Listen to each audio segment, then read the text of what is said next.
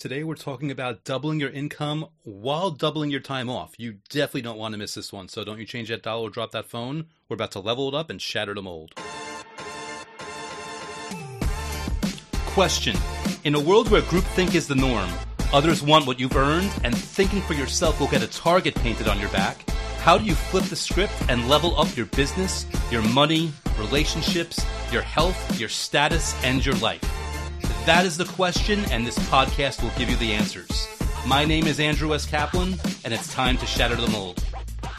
Welcome, welcome, welcome to another episode of Shatter the Mold. Andrew S. Kaplan here. Really, really excited to be here with you today. We've got an unbelievable guest, and uh, I'm looking forward to this one. You can probably tell by the topic of the show, it's going to be very unique. But before we get there, as always, a quick update on the last Law of Attraction book you'll ever need to read. Thank you to everyone who's gotten the book. Thanks to those who've left those five-star rave reviews, and also for those that write in. You know, um, this week in particular, I've been getting some really amazing emails that have, that quite frankly, floored me. I, I'm so excited by the way people are using the content and by the way they're getting a real renewal in their energy and their outlook, and I just couldn't be happier. So thanks to everyone who writes in with that. Thanks to everyone who bought the book, who spread the word, who recommended it to your friends. I really appreciate it. Uh, anyone listening who has not checked out the book yet, you can easily do so by going to last law of attraction book dot com. That'll auto-forward to the Amazon listing where you can get it in Kindle or paperback or audiobook if you wish. And if you don't want to pull out your wallet, that's cool. You can check out the YouTube channel that is devoted to the book, and that's at youtube dot com slash Andrew Kapp. With that said, I'm switching up mics right now. We're going to get straight to our guest. And again, sit tight. This is going to be a really interesting one. Um, okay, so today's guest is um, very unique. We'll put it that way. Not not to uh, not to pump him up too much, but I'm going to read two quick things. I'm going to read his Clubhouse profile and his Instagram profile, or, or at least uh, brief bits of it. Clubhouse is helping successful individuals double their income and double their time off in twelve months or less. one hundred percent success rate. Follows it up on Instagram by saying, I help successful people double their income and double their time off in twelve months or less. In parentheses, you wouldn't believe who some of my clients are. Um, Marcos Acosta Rubio, thank you so much for being here, and welcome to Shatter the Mold, and awesome, awesome intro, I must say. Thank you so very much. Thanks for having me. I look forward to having our chat. Yeah, and you know, so usually um, people that listen to the show know that I usually have like this long, drawn-out introduction, which is nothing wrong with that. I actually pride myself on taking someone's bio and working it into this fun thing, where sometimes they're like, you know what, can I use that? I'm like, yeah, go ahead and use it. But what I noticed about you, we were having a brief conversation, I'm like, well, the thing about like Marcos is he leverages brevity so well, why don't I just go off of that? But before even diving into that, I did want to speak to one thing, because we were having such a good conversation before the record button hit, so to speak, and I didn't want my audience to miss this part. I was asking you of like, you know, was there anything specific you were interested in talking about today? Um, and even going like the extra mile, like, you know, is there something that we want to make sure that people know about you? And you were answering like, listen, and I'll, I'll kind of like turn it over to you to give your insights, but it's like, listen, there's, there's a certain duplicitous nature that you were looking to avoid by trying, not that I was forcing you into that pigeonhole, but by you didn't, you want to avoid the, the duplicity of like trying to sell them on you. And I guess I'd open by, by, you know, handing it over to you to speak to that and let me know what you think about that. So, you know, so Bruce Lee, when Bruce Lee started teaching martial arts, people don't realize it. Well, they might realize Bruce Lee was in fact first a martial artist, and then he was an actor, although he was an actor as a kid in, in Hong Kong. But Bruce had this weird thing. If you wanted to teach, if you wanted to learn from him, and you came to his class, for the first seven days, all you would do is spar, just spar. And as a new student, you would get your, you know, your booty beat, right? Because, you know, you get all these guys that are really good. And when they asked Bruce, why do you do that? You can't grow your business that way. Bruce says, I'm not interested in growing my business. I'm interested in finding individuals who will appreciate what I have to share, because I want to get the best of the best of the best of the best. And if they can withstand seven days of getting beat up, then I will then say, well, they're worthy of me teaching them. So my philosophy in this kind of stuff is I am not for everybody, obviously, nor do I want to be. And the reason we have a one hundred percent success rate is because those individuals who get attracted to our philosophy are very unique, and that they're successful and they want more from life with less, and therefore they'll do the work. So the duplicitous nature is that, you know, double income, double time off doesn't mean you're going to become a billionaire unless you want to. Mm. It does mean that we're going to basically chip away at the unessential. Find out what is truly there, and then allow you to become the best of the best so that you can make as much money as you're capable of making in whatever vehicle you're in, because that matters. We talked about vehicles matter. And more importantly, are you going to get as much juice and joy and satisfaction and love from life in your way? And so it's interesting, right? Because you've got sort of this dichotomy between, you know, hard driving, which I don't believe in necessarily, and joy equals work, work equals joy. You can have it all, or what what we would call la dolce vita, which is a sweet life in Italian, if that makes sense. Mm-hmm. Yeah. You know, it's it's really interesting because hearing you say that, I've, and I, Lord, Lord knows I have a lot to learn still, but I know what it's like to struggle, but I also know what it's like to hit the sweet spot when, when things are clicking. And it's to, to describe to people, it isn't like, you know, I'm not a billionaire myself. And um, I'm not even a, a multimillionaire right now, but it is something where when I hit the sweet spot, it's way better than I would have ever would have imagined, but in a way that I didn't expect. There's an ease, or there's an unlocking of things just happening for me. There's things where I didn't even think like I needed it to be this way, but things just unfold. And like, you know, we were talking about before, like my book for some reason has caught fire. I'm being very intentional about going on podcasts myself and telling people about it, but I'm not killing myself doing it. I'm just like going with the flow and it's just finding its way. And the feeling I get off of you, and you'll correct me if I'm wrong, is part of what you do, whether it's intentional or not, is you put people in the sweet spot of ease so that they are just so much more efficient and proficient, which allows them to double their time off while also doubling their income. So, so the answer is yes. And we would call what you're experiencing synchronicity. Mm. But it, it, as foo-foo nunu as it may sound, there's actual laws and principles and techniques and tools that create that to happen. We we believe in effort, not force. And there's a big difference, right? Effort means, you know, move the chair from one end of the of the you know room to the other. You, you use effort to move it. But the minute it hits the wall and it can't move, now you're using force. That's just a waste of your time, right? So effort is good, force is bad. But I would also suggest, though, that struggle is good. Ray Dalio says you have to learn to struggle well. So sometimes that sweet spot contains a struggle, and a struggle is good. It's not the struggle in itself. Is are you struggling with the right thing in the right way at the right time? You know, you're engaging with it properly.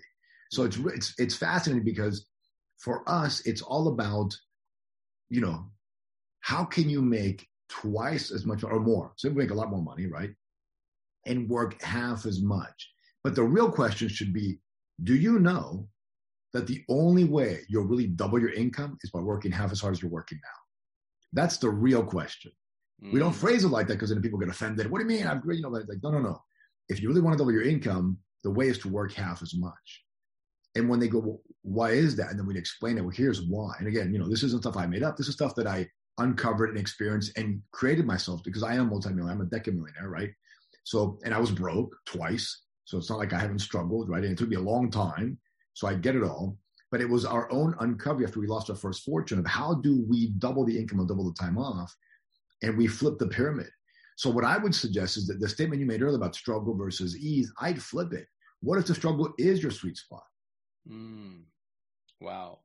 You know, even in that answer, what, what kind of blew my mind is hearing that doubling your time off isn't just the result, it's the way by which you get it. That that's kind of like a, what I got out of that, which is exactly amazing. And I imagine then the question becomes like, okay, like how do I actually do this? What do we chip away at? What do we look at? Like when, when you're working with people, how do you help them find the way to do that? Because I'm sure even for the people that are, are, you know, qualified to work with you, I'm sure there are blocks that you have to knock past for them that they've just built up over time. All the time. In fact, that's the number one pillar is get rid of the mental and otherwise blocks. So let's go back to the first question. There's something called the sigmoid curve. Sigmoid curve looks like, like it's like a bell curve, and then it sort of drops like that, and then it'll come up like this again. So you, and there's there's effort and time. So at the beginning, there's a lot of effort, you know, and not much happening over time. You sort of get this peak in a business, and then it saturates, meaning it hits a peak. And then what happens is because you keep doing the same thing, the business begins to actually decrease. If you don't involve something new at that peak to start another sigmoid curve, the curve goes down. That makes sense. So people go, oh, yeah. I'm hit the sweet spot. Well, you're at that apex at the very top of that curve. But if you don't change something, you're not going to be in your sweet spot. You're going to have to struggle. And, and and that's sort of why working half as much changes and applies the sigmoid curve. Because when you're working, when you get to this peak and you go, well, how do I double and work half as much? You have to insert new things. And that new things creates a new upward trajectory. So I'll give you an example. I have here my one of my favorite tools. Actually, it's my second favorite tool. My favorite tool is this. Ah. A journal. And you can see back here I have thirty-eight of these things now. I've been keeping them since I was twenty-two years old. We can talk about that and how I've created fortune and done with it, because journals are the key for my opinion. And not the way people think about journaling. That is not what I'm referring to. Like, dear diary. That's cool, but that's not what I'm referring to. But back to the iPhone. So this is the iPhone twelve. Why are we not on iPhone one? Why do we have twelve of iterations of iPhones? Hmm. Well, my brain goes to the business of like, well, Apple will make more money if they're if they're reintroducing a revamped version of a product and get people to buy something else. So so what are they employing? Hmm. Okay, wow. So they're they're building on a foundation of what they already have, meaning I'm sure they're they're busting their asses. But there's a lot of what they have to do has already been done. They already have the, the technology for touchscreen, for example. They can improve on it, but they have it. They already have the user interface. They already have the software. They can improve on it, but they have it. They already have apps. They can tweak them, but they have them. That's what I'm getting, hearing you say that. Well, it's a sigmoid curve, right? Mm-hmm. iPhone ten peaks, iPhone eleven comes out. iPhone eleven peaks, iPhone twelve comes out, right? They're using mm-hmm. the sigmoid curve to generate more revenue. Now, Apple is not static in its income. It grows and grows and grows and grows and grows and grows and grows and grows, right? It keeps getting bigger. I mean, I have the iPad, whatever version this is, the latest and greatest, right? So, you know, why did why do they do that? Well, you know, they would say we're adding more value. It's all true, but it's just that sigmoid curve. So Apple continues to create something new to generate more revenues and grow as a company. All successful companies do that, all of them. You as an individual should do the exact same thing. Mm-hmm. If you don't, then you're not taking effect of the sigmoid curve and a bunch of other principles and laws, and hence, you'll work the same level or hours, but now your trajectory will come down. The only way to double the income is to do something new. And the only way to do that is to stop working so hard. And the reason is because when you stop working hard, you invoke a few things.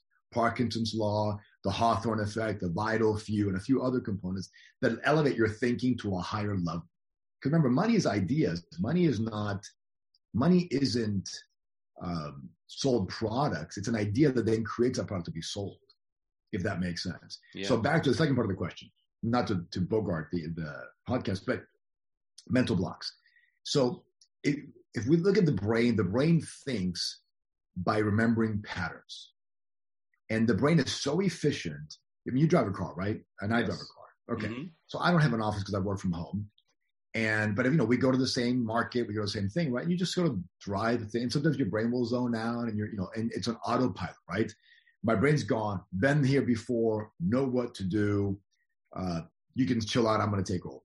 So that's the subconscious mind, or what we call the reptilian brain, the archiving brain. It thinks like that. So when you learn something, the brain goes, okay, we got it. Now we're going to continue that same pattern forever and ever. Now that's a problem, because if you learned as a kid that, you know, you weren't worth much money, and you get to a certain amount of money, your subconscious mind goes, hey, you're not worth much money. Remember that pattern? And it sabotages. And it has these components, right? So, or if you learn, you know, that you're afraid of spiders and you're afraid of spiders forever, right? Now, it's not a conscious, you know, neocortex thing. It's a reptilian thing. So some of those patterns that you've learned are really great, and they serve you, and they make you a lot of money and make you happy. Some are not so much. So we accentuate those, and we eliminate the ones that don't serve you anymore. You know, if you were, as a child, learned something that protected you, your amygdala was doing what it's supposed to do. But when that no longer was the case, your amygdala needs to stop that and learn something different.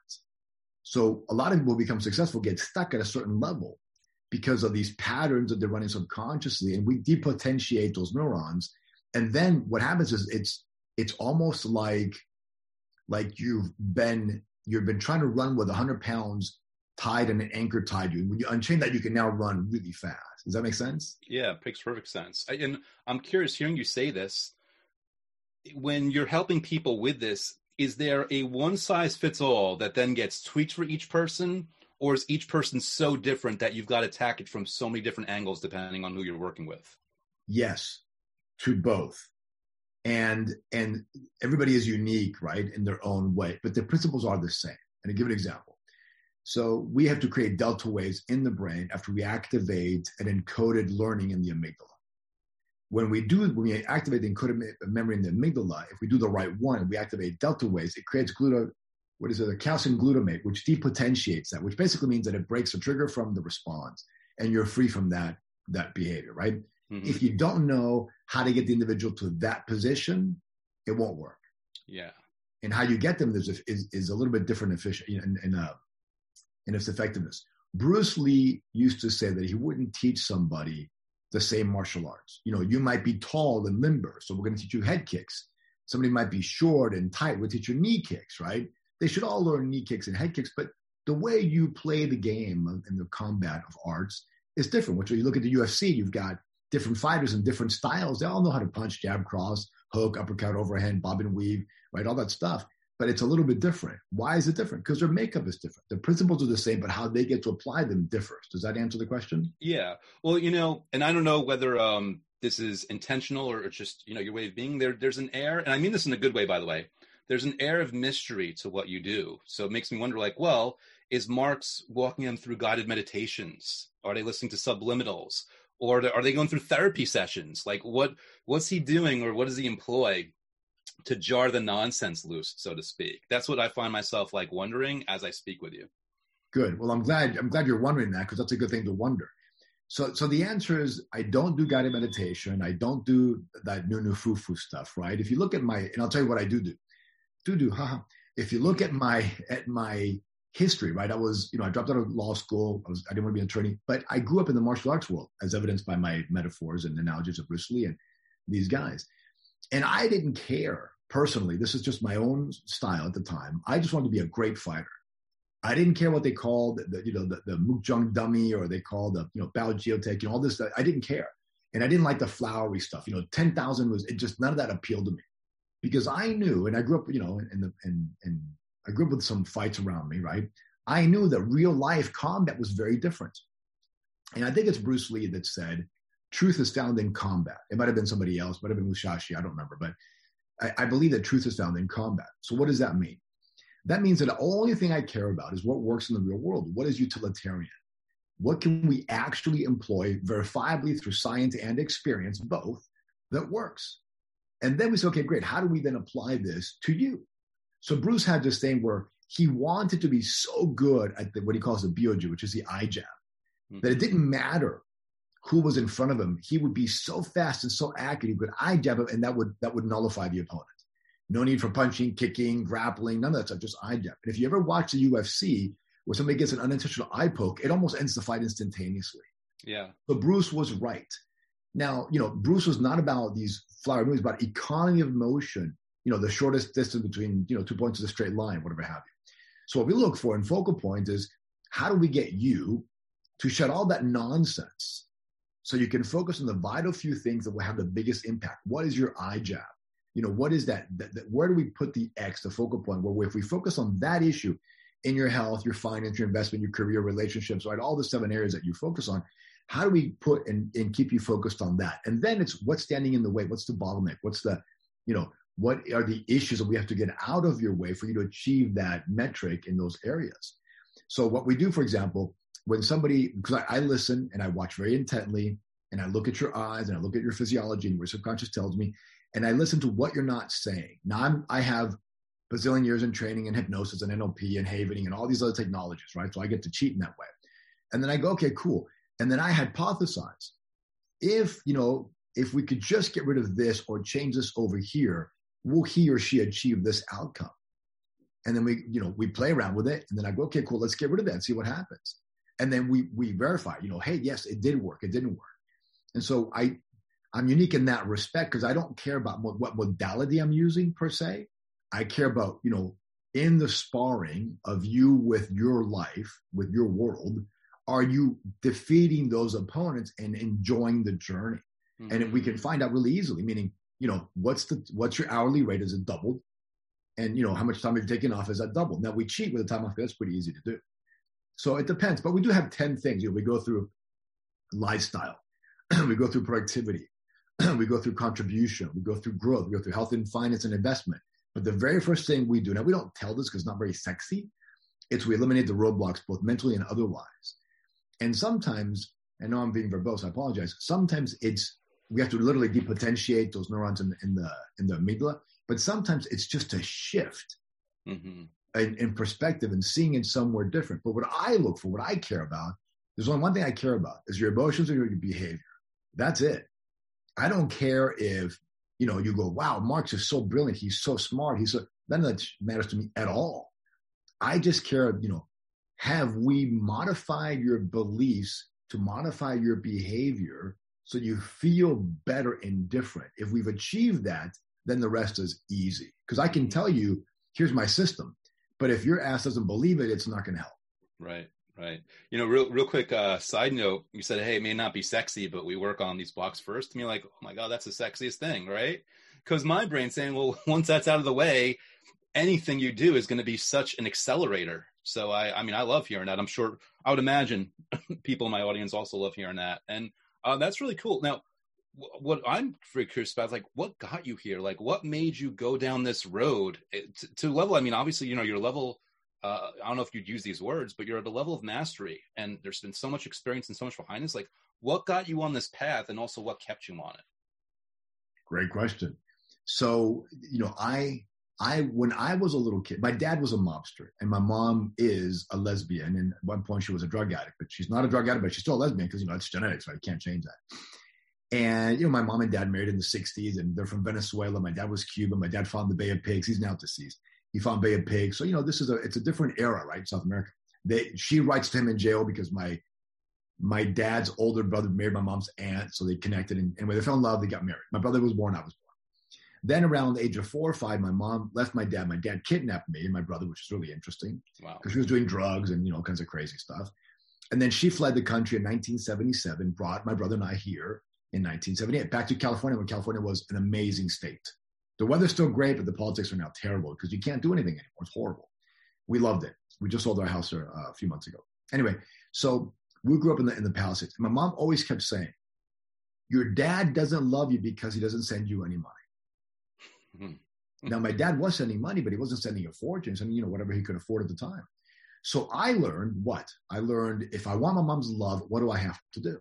Got to provide the money. Got to make a lot of money. So I set out to become a millionaire. So if I become rich, I can provide for mom. I can I can get her love. In fact, everybody will love me because I'll have money to give to everybody, right? So that's right. So so that got me on this. And talking about about learnings and patterns, right? But I sucked at school. I mean, I was terrible, dude, terrible. And so one day in in I think it was seventh or eighth grade, there was a career fair. Long story short, the three professions that made the most money were accountant, attorney, and doctor. Well, I was not going to be a doctor, too much schooling. I hated numbers because I could barely add two numbers together. Although I found out later, if I put dollar signs in front of them, I could do it in my head like that, which is really mm. interesting. Isn't that interesting? But, isn't that interesting? And and let's go be an attorney.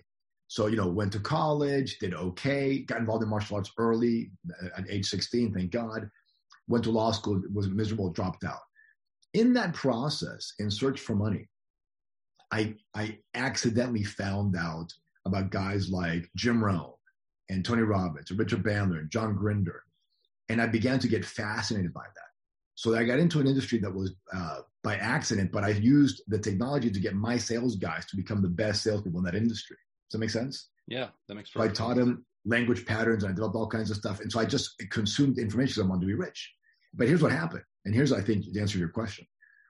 By age thirty-one, I was I was unemployed by, I fired at twenty-eight, was a millionaire by age thirty-one, was a dec- decamillionaire by age thirty-four, was broke by age thirty-eight.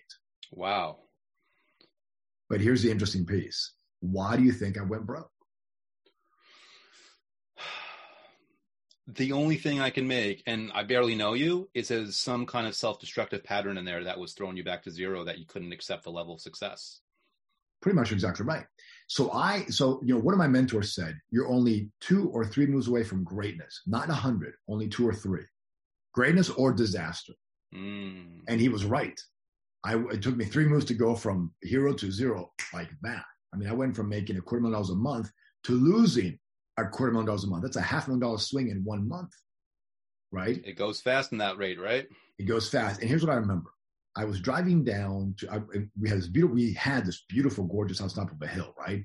We had an airplane, a condo in Mammoth, we had this big office. I'd been reading newspapers and, you know, magazines and, you know, all kinds of, I was like this, this wonder boy. And I'm driving down in my custom made C L S fifty-five A M G Mercedes. Beautiful black car, black on black, just gorgeous.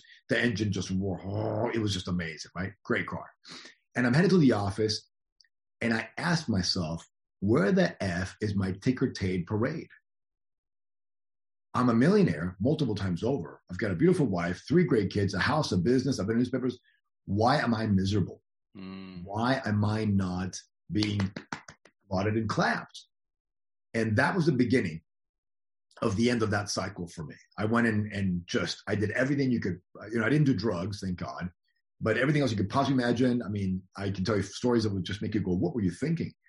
And, and just lost it all, except for wife, kids, house, and car.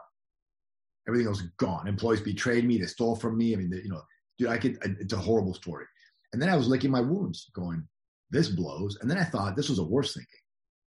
Was I lucky? Mm. Did I, was this just one of those things? You know, what, what, why, why am I a failure now? Like, what the frick happened? Yeah. And, and to really cut you off real quick, when you ask that question, that's another way of saying, was this dumb luck, meaning I can never get back here? That's exactly what it was. It, it, it is exactly right. And part of me said, you know, I'm tired. Can I curse on your podcast? Yeah, please. Go for okay, it. I was, I was like, fuck it. Like, I'm tired. I'm done. I'm just going to get a job at McDonald's. Swear to God. I was like, you know, I'll just, we'll just move to a small little place. We'll sell the house. You know, like I had, I had in my mind almost given up to be like, you know what, this is too much work. I got betrayed. You know, my people who were, they're my friends of mine betrayed. I mean, that's, the, you know, goes on and on. And, and the pain was, emotion was terrible. Right. And I just said, fuck it, I'm done. Like I, like I was going to resign, but something in me just was like, no, man, like, you know, you believe in these things, you believe in all this stuff you've read, you believe in the journals you have, like, like, like you can do this. And so little by little, I went back through every single journal I had that I kept meticulous notes. And I was like, what did I do right? And how did I screw that up? Mm. And I started, I started extracting, well, I did this right, not techniques, but principles of laws, right? Like, you know, I applied like the law of gravity, I applied this law that worked out for me. So I made a list of all the things I thought I had done that made me rich and things I had thought I had done that made me a failure. And not just in the sense of income, but as a husband, because I had failed in that too, right? As a father, I had failed in that too, right? So all these, you know, like, what, when I was a good husband, what was I doing? When I was a bad husband, what was I doing, right? Like, you know, like I was an asshole to my wife. Why the fuck would I do that? Like, you know, like, so I, I made a list. I still have the list of all these things. And then I said, okay, I'm going to get back to work. And I'm just, I started working, pounding the phones, you know, whatever have you, just working hard as I could. And nothing was happening, dude. Absolutely nothing. Hmm. And I was like hitting my head against a wall. It's like, and this is I, on my list. Why is this not working? Right. It's exactly right. And I'm like, you know, and, and, and the answer, and I was working fourteen, fifteen, sixteen, sometimes twenty hours a day, seven days a week. Right. I was, I was, I mean, I was, poor. I was never someone for not working hard. I was always a hard worker. Right. You would never say Marx is lazy. I, I worked hard. And one day my wife comes over and we can't pay the mortgage, nothing. Right. And there's more to the story, but I don't want to, you know, bore the audience with it. But so one day she comes over and she's like, what if you did the opposite of everything you're doing? Because whatever you're doing isn't working. The, the old George Costanza, right? Exactly, exactly. Start it now, start it. So I thought, and I don't know if she meant it literally at the time. She says she meant it literally now, but you know, who knows? She meant it literally. And I thought to myself, what the fuck? What if I do that? Like, what I've got to lose? I've got, I, I'm not making any money. I can't pay my bills. I'm about to lose everything, right? I mean, I'm in trouble with the mortgage, everything, right? And, you know, and, and my kids, private school are, are begging me for the money. I'm making the money. And I thought, well, what if I do it literally? And somebody just said, give it a go. So I, I, I went backwards and I said, what, what do I value? And this was interesting. This is part of our process. So when somebody joins up, joins up to Focal Point, we give them a sixty-three page intake form. And in those intake forms are some of these, yeah, it's, it's heavy duty, dude, there, which is amazing. There's some of these questions that I went through that I asked myself, right? And one of them was, what do I really value? Not what do I say I value because I want you to like me, but what do I really value? Like, right. what, what, what am I, not what I'm supposed to value according to what I've been told my whole life. What do I actually in this moment truly, authentically value? one hundred percent, right? And it wasn't what I thought it was. Mm. And I was like, ooh, this is kind of scary. Like, do I really value that over this? Holy fuck. And the answer is, and I was like, just be honest. You know, no one's going to see this. Just be honest. And the answer is, yeah, I value that more than anything else. You know, so I thought, that's really interesting. And then one of the things that I valued that was number one was freedom. It wasn't my wife, my kids, it was freedom. Now, my wife and kids are the most important thing to me, but in terms of values, freedom's number one for me. I thought, that's interesting. And, you know, people said, well, you know, you should value others. Like, okay, that's cool, but that's not what I really value, right? That's not what genetically I'm encoded for. Yeah. So I made a list of what I truly, truly value. And then I thought, why am I working so hard? Why would I care so much? Well, I'm afraid. I'm afraid of losing the house, the wife, the kids, you know, afraid of being ridiculed even more, all these things. What if I stopped that? What if I just didn't care anymore? So I went, okay, cool. So I flipped it, and guess what came up first? Not money. What came up for me first? Mm. Um,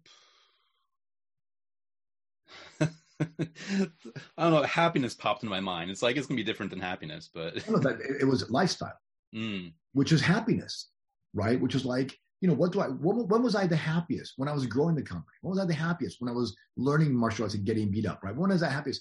I was, all these things, right? It wasn't when I achieved it. It's a journey, but it's a cliche. Yeah. I thought like, lifestyle, li- more lifestyle, not as in high roller, but lifestyle as in how am I actually living my life in, in, in, in congruence with who I am? What makes me happy? Mm-hmm. I mean, what makes me happy, right?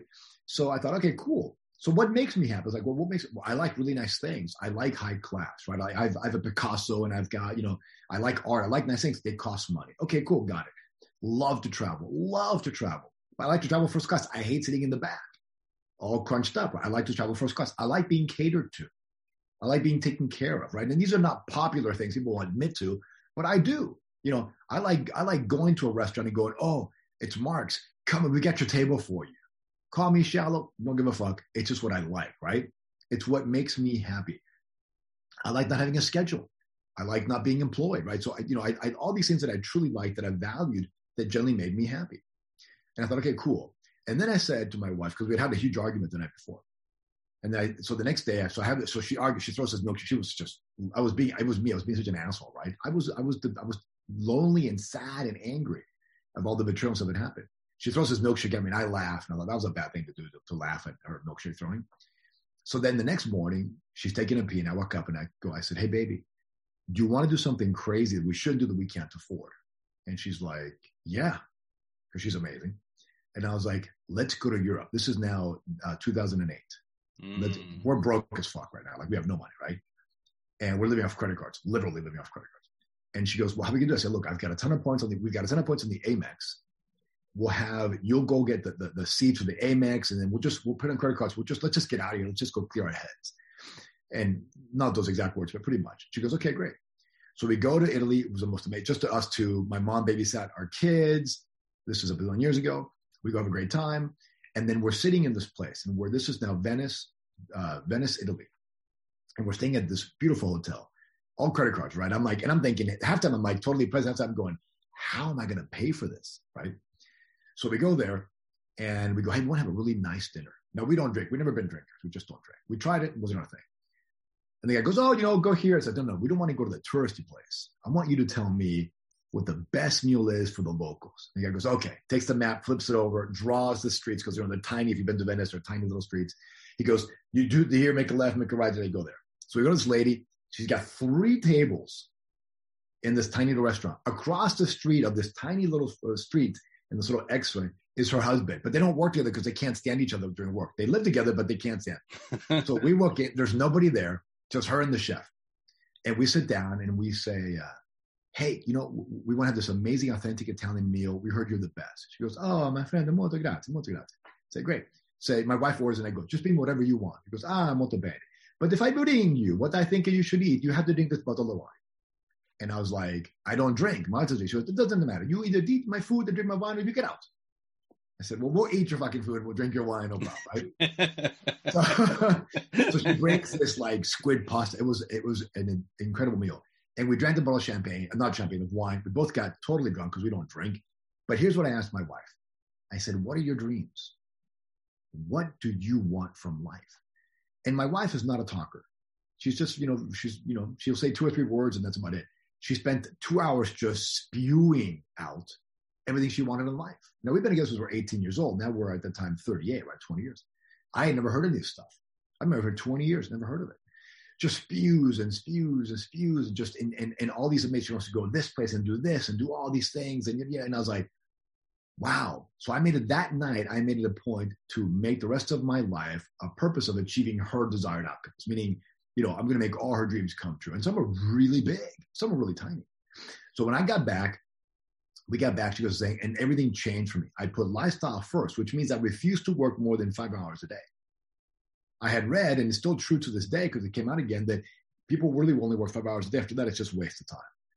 And I said, I'm going to put hanging out with the kids and hanging out with the wife and being at home and having my time and, you know, going to work out and go to jiu-jitsu. I'm going to put all that first.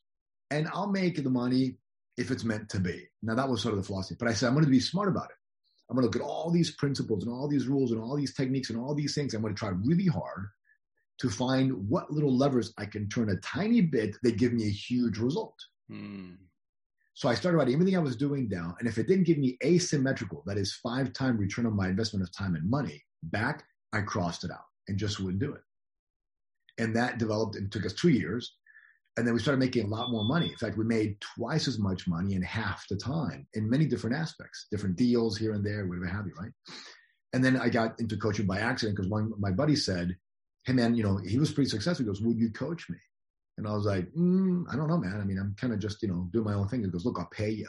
Just teach me what you're doing yourself. And I did. I taught him for twelve months and nothing happened. He didn't make an extra dollar. It was terrible. He was paying me a lot of money at the time too. And I was like, dude, stop paying me. Just stop paying me. He's like, I believe in you. I know I believe in you. And I taught him. One of the things we haven't talked about is how to turn a company into a great company. Right? There's a saga, symbols, rituals, magic, and code of conduct. And we employ those components, right? And there's a lot of other pieces that we do uh, in the coaching program that really help. And why a saga? And then there's a B B R formula, belief, behavior, results formula. There's all these other cool things we haven't chatted about because I know we're limited in time. But I taught him all this stuff, right? I taught him, you know, the, the, the four aspects of a C E O. You know, actually, th- at the time it was three. Chief strategist, chief team builder, and chief sales officer. And no matter what I taught him, nothing, nothing. And then one day, we're having a conversation. And I always told him, just stop paying me because it's not fucking working.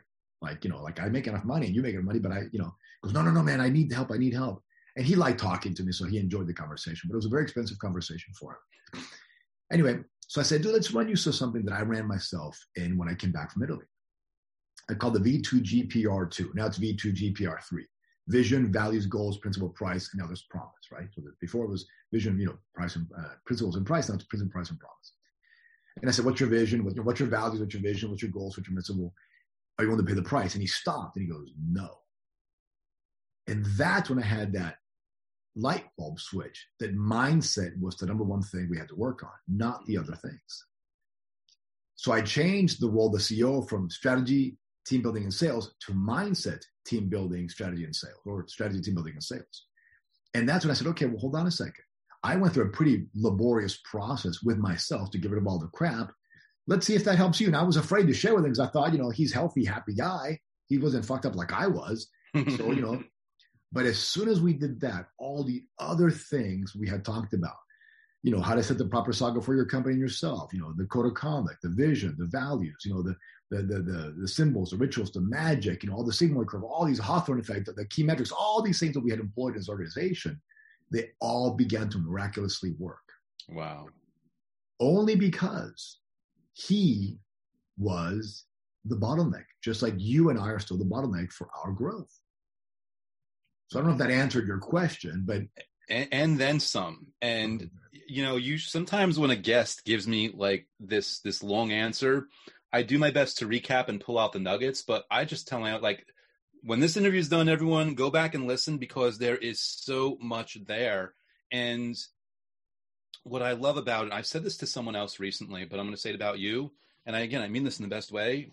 Through this process with what you did for yourself, what I get is you were unapologetic about it. You're like, this is, listen, I'm, I'm probably going to say things that someone wouldn't want to hear. I'm probably going to view myself differently through all this, but I'm going to look really close and really deep because fuck it. Nothing else is working before it. And I have a choice. I can either look hard on this or I can let my ego control me and avoid it and spiral further down into the abyss and not get something out of this. And I love, by the way, how you intuitively, it seems, reverse engineered what worked for you and just plugged the pieces in.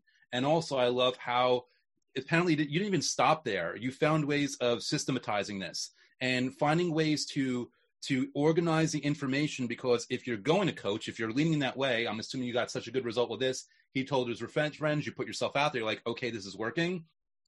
It seems to me like you iterated and you modified and you worked and you've built up this system that was already perfect in its own way with you, but not perfectly articulated until you worked it through these people. That's what I'm getting out of you, which I want to convey to the audience because there's so much they can learn through that lesson alone. Very, very well said. So, you know, the interesting aspect is when I started my first company, my first successful company, because I had a few that failed early, one of the reasons our sales guys and gals outsold the competition is because I told them exactly what to say, when to say it, how to say it, and I had a flow chart. Start here. If you don't pass this box, you can't go to the second one. If they say this, go here. If yes, no. So it's like little, like a electric schematic. Mm-hmm. And I systematized that because the only way to scale was to make it so that, you know, like I B M did it, N C R did it, right? You know, it wasn't that I invented. I was able to extrapolate and say, look, forget you think you're going to sell and teach you exactly what to do and how to do it. And this came from W. Clement Stone also in his book, The Success System Never Fails, how he trod his sales guys insurance. So we systematized that. So when I got into coaching, which was not my full-time thing because I was still running my businesses and companies, I sort of did it just to help people. I said, well, I want to make sure that I systematize it for them as well so that we know that the outcome is predictable. When this, then this, when this, then this, when this, then this. If they don't understand this, they can't go over here. I don't care what they tell me. It's just not going to work. You know, it's it, there is a syntax to it, right? And the whole the whole N L P, you know, the dog bit Johnny or Johnny bit the dog, same words, different syntax. It makes a very different meaning. So the syntax in which we put it in is, is very, very, very, very critical. Also remember that I come from a, the world of martial arts when I was taught that all that mattered was what was effective and what worked. And the individual was better than the style, mm. right? So the style was just a roadmap, but the individual had to be, it had to be customized for the individual. But what mattered is the results you get. So if I share X, Y, and Z, you don't get results, and either something's wrong, either what I'm sharing doesn't work or you're not applying it. So it's a, it's a pretty binary and easy thing to solve. But the good news is because others have succeeded on it, we now know that the issue isn't in the system, but it's in the individual. So what's stopping that individual? And we'll do, you know, we'll do some zero-sum based thinking and things of that nature to change it. But back to your original, your, your uh, the comment that you made about unapologetic and ego. So I think I've told the story of the samurai. Have you heard me tell the story of the samurai? Um, I don't believe so. Okay. Yeah. Do you mind and if I quick, tell it? Quick disclaimer for everyone listening. I, I heard Mark's in one conversation on Clubhouse, and I'm like, I've got to get this guy on my show and share him with my audience. So except for the pre-conversation we had with this, my only um, experience of you is you talking on an hour on Clubhouse. I don't believe I remember the, uh, the samurai story. Got it. So the samurais were undefeated until the Tommy gun. Remember the Tommy gun, they, they crank it, right? And samurai, you know, that you can't beat a bullet. It's a little new technology. But why were the samurais undefeated in every battle before the Tommy gun? Do you know? Ooh, I mean, the the only thing I can think of is with the same tools, they were just more efficient and they did what worked on that level. So they were more, they were undefeated because they all died before going to battle. Mm. Okay. How then do you beat a man who's already dead? That means he has no fear. If he has no fear, he can unhook himself from the ego and perform his duty at his best. So to be the best C E O, to be the best entrepreneur, to be the best whatever, you must become a samurai and have no fear. Now, let me explain how they did it and explain to you how you can do it. So we don't just leave the audience going, what the fuck does he mean? It's like, so, I know we're out of time, right? Right. And thank you very much for the thing. So the, so the samurais, you know, they, they would defend the land, right, of the landowners. So, you know, they knew battle was coming. So the days are going to be, got to go fight. Mm-hmm. So they lived with their, with their spouses and their kids. So they would then give away their possessions and the spouse and the kids would bury them. They would literally bury the possessions and like, it would have a burial there. And he's sitting there watching his wife and kids mourn the death because he may not come back. Wow. So they became invisible at that point in time, right? Like they just weren't there anymore. They ignored until they fought the battle. So you see your kids bawling and you see your wife bawling and you see your possessions and, and you come to the realization that sometimes samurais don't come back, right? Sometimes they die in battle. And they had this honor where like, I may not come back. I'm already dead. My, I see my wife grieve me. I attend my own funeral kind of thing. Fuck it. So when they go to battle, they have nothing to lose. When you have nothing to lose, it allows you to be your genuine true self, right? As Bobby Carlo said, you know, the self-made man, whatever that is for your version of you. Now, you see this very often in people who are already wealthy. You may think they're dicks or, or bitches or whatever, or you may not like them. You know, they may not be the best people, but they're ba- they're genuinely themselves because they don't have a fear of losing those components. Mm. So that is how you, and, and, and if you, now they might have a fear as a C E O, might have a fear of something else, but the way to really grow, and I think Jim Collins on, on this book, Good to Great, called it level five leadership. And he kind of almost got it right, kind of. But it's really about unhooking that ego. So you make the decisions that are best for the organization and for those around you based on what is best, not what affects you personally. Remember Ken Starr and Enron? You know, he got, he, remember he died of a heart attack? That I didn't remember. It was a young guy that died of a heart attack. Why die of a heart attack? Because he, his ego couldn't take it, so his body killed him. Hmm. Right? I mean, it, it just, he couldn't stand the shame, right? Which is what you, we're all afraid of shame, shame, shame. So how do we do this in an organization? So when I came back and I said, screw it, I just, I don't want to have an ego anymore. I don't want to pretend to be something I'm not. I don't want to pretend to care something I don't care about. Like if I don't like that person, I don't want to pretend to like him just because it does business for me, mm-hmm. right? So that was, so that was very liberating. And it, in the beginning, it was almost scary because, you know, gee, I, I need that client. But I was like, no, no, no, no, no, Marx. That's fear talking. Put your values first. That client's a big pain in the ass. They don't make you a lot of money. And you know what? You said you value freedom more than that. So are you going to honor what you wrote down, or are you going to pretend again? Nope, got to go. Very scary. Got to have that ego going. And then I thought to myself, okay, if that's true, meaning if I value that more than anything else, but I still want to make all this money, how do I do that? And the way to unhook the ego in our business world is to create a saga. And the saga is language that inspires action for strategic results. And when you create a saga that's something bigger than you, that drives you to not worry about yourself because you're doing a saga. So for me, for example, my saga now is I want to make sure that I share all that I've learned and still share with people to double their income or double their time off, because it's a metaphor. Yeah, you'll get there, but it's a metaphor to unhook you from all the baloney so you can make the money you want to make, whatever that is, and live the life you want to live. Not without struggle, not without challenges, but in your terms, in your way, because that's sort of what we did. So when we employ a saga in a company and personally, that changes the belief system. And then we create a code of conduct as to how you're going to behave. And then that changes the behavior, which then changes the results. We, we've we've gone down. I remember it said, I have a hunch we'll go an extra ten or fifteen minutes. So here we are, just because I'm loving this conversation. Right. Um, Marcos, thank you so much. So one thing just to sneak in, um, well, actually, I'll have two questions, and they may end up being at the same answer. Well, first, um, based on all the conversations we've had here, you're probably inspired to, you know, just wherever we're on a line of thought. Is there something you think you'd want to share with my audience? An insight, advice, anything that you haven't yet through this conversation, but you're like, this is the thing that's big, and I want to share it with people? Yes. Most success principles are counterintuitive. Mm. They're not what you think they are. Like I uncovered that, you know, only way to double my income, or actually make, I thought I was broke, so I was making no money, I was negative, was to work less. Now you got to be smart about it, right? I, you know, don't take it as a blanket statement and go screw it up. Like you do need to be, you need to fear the void. The void is what we all are scared of, which is this sort of, you know, empty space where there's nothing to do. That's where we become workaholics and we, you know, get busy and we do stupid stuff and so, so that. But the principle one is it's, it's counterintuitive. And the second thing is, if you are afraid, and you and you're honest with yourself, you know. And by the way, people who say they're not afraid are the most fearful people, mm. right? They're, you know, I have no fear. Then you're fucking a coward. There's no doubt about it, right? Yeah, you're so scared. You're scared to face that you have fear, right? Yeah, exactly. I mean, fear is a healthy thing. We all have fears, right? I mean, you know, everybody's afraid of stuff. It just, you know, it, don't let it rule your life. But if you're afraid to take a step, and if you don't believe you can double your income, double your time off, but you have this little nagging voice inside that says, "Man, I, intuitively, I feel it's right," then you're the kind of person that I want to talk to. Whether or not we do business together, I still want to encourage you, send you in the right direction, because, you know, I'm we're, we we cannot do this for everybody. It just, it's impossible, right? Not everybody. I don't believe anybody can achieve their dreams, and there's, there's there's that's that's bullshit. Like I don't like I've met enough people that there's a lot of losers in this world, and they're going to be losers for the rest of their lives, and just losers. It just sort of is what it is, and that this whole thing that everybody's got a special gift, that's bullshit. Mm-hmm. I don't believe any of that. If you believe it and you have results to show for it, you are unique and different. That is, you're not stuck in a nine to five job or things of nature. Then you probably are that few, you know, three, four, five percent. That's why I aspire to. The reason we have one hundred percent success rate is we pick those people who say, "Man, I don't believe you. This is bullshit, but I'm willing to give it a go."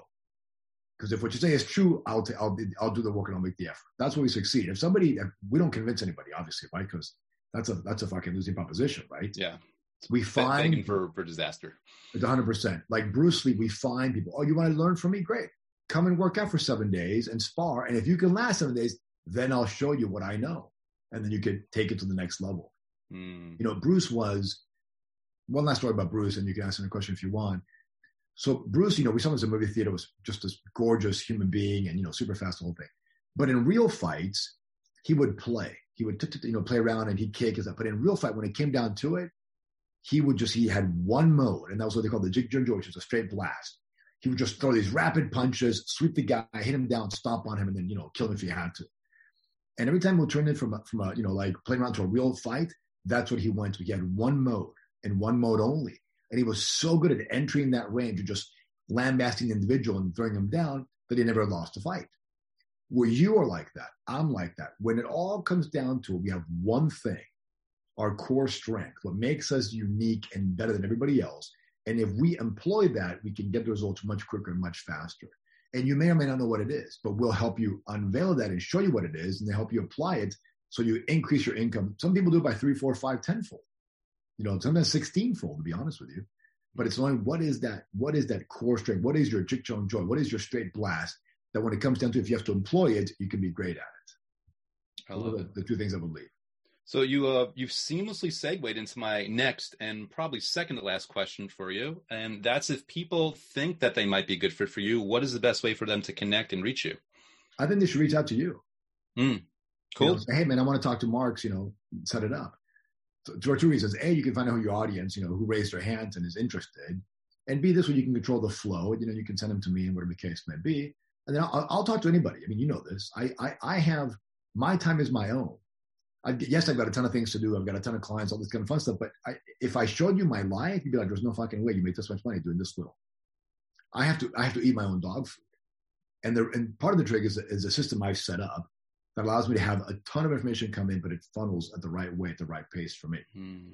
So I'll talk to anybody about anything, because I believe, you know, I grew up as a poor Hispanic kid, right? You know, when I went to the States, we had no money kind of stuff. And I didn't have a father. Loved my dad, but he didn't come along. He stayed in South America. So I've always looked for father figures. And I've had a few mentors in my life, guys like Stephen Heller, Camp Frazier, and a few other individuals. Um, those are both deceased, unfortunately. You know, uh, Peter Daniels, I mean, a bunch of who's still alive.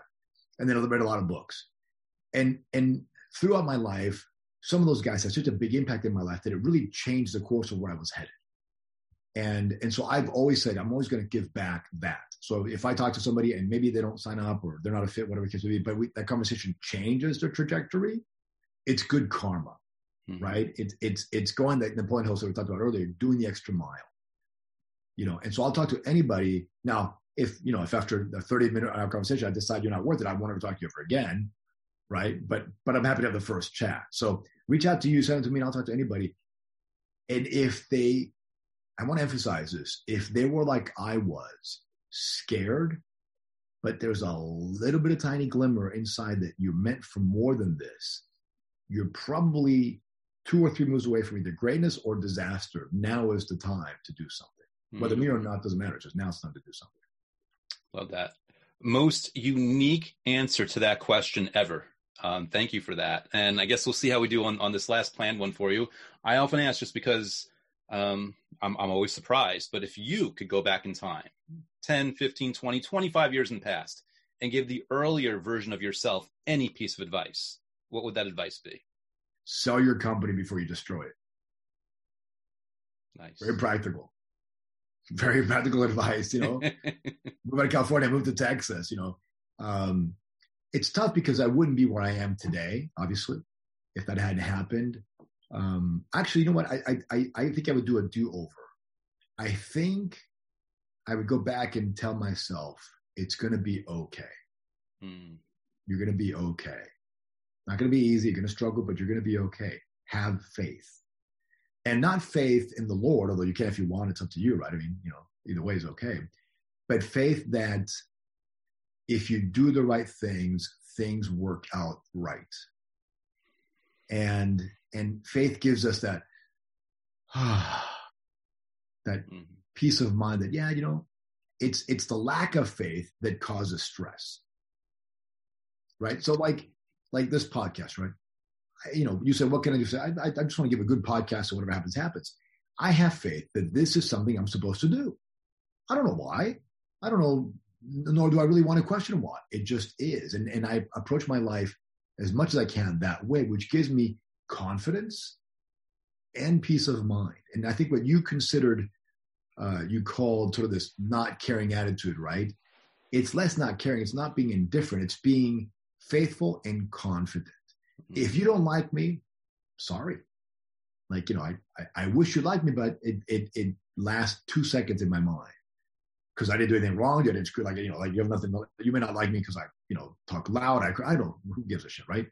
That's on you, not on me, right? That's a very different level of business and attracting than that commission breath or that fear, right? It, it, it's, it's, it's a better place to be in. You know, it's like, you got to pay bills. That's okay.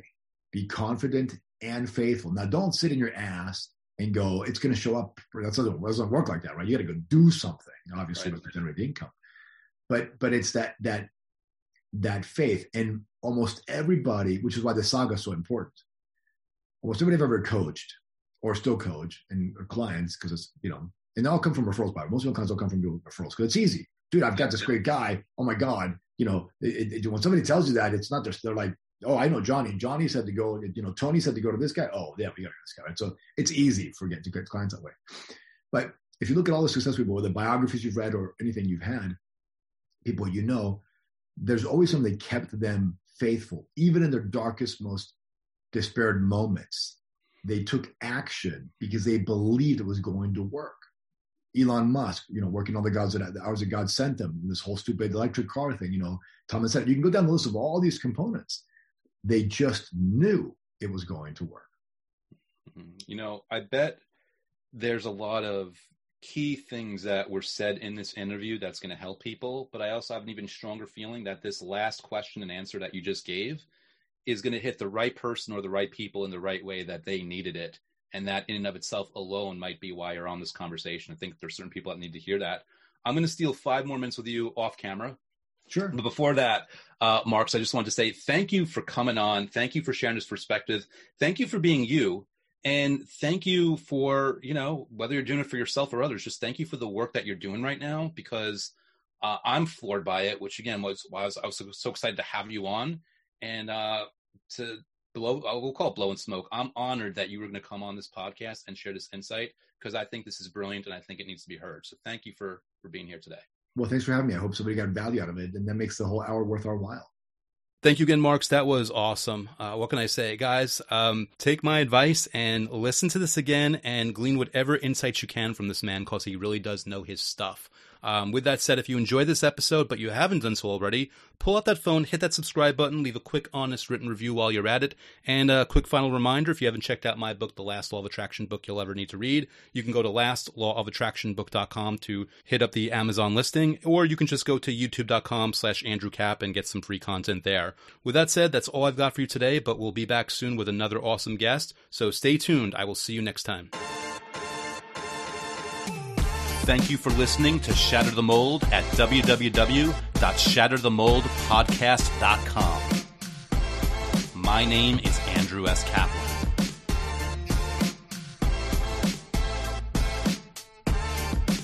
My name is Andrew S. Kaplan, and it's time to shatter the mold.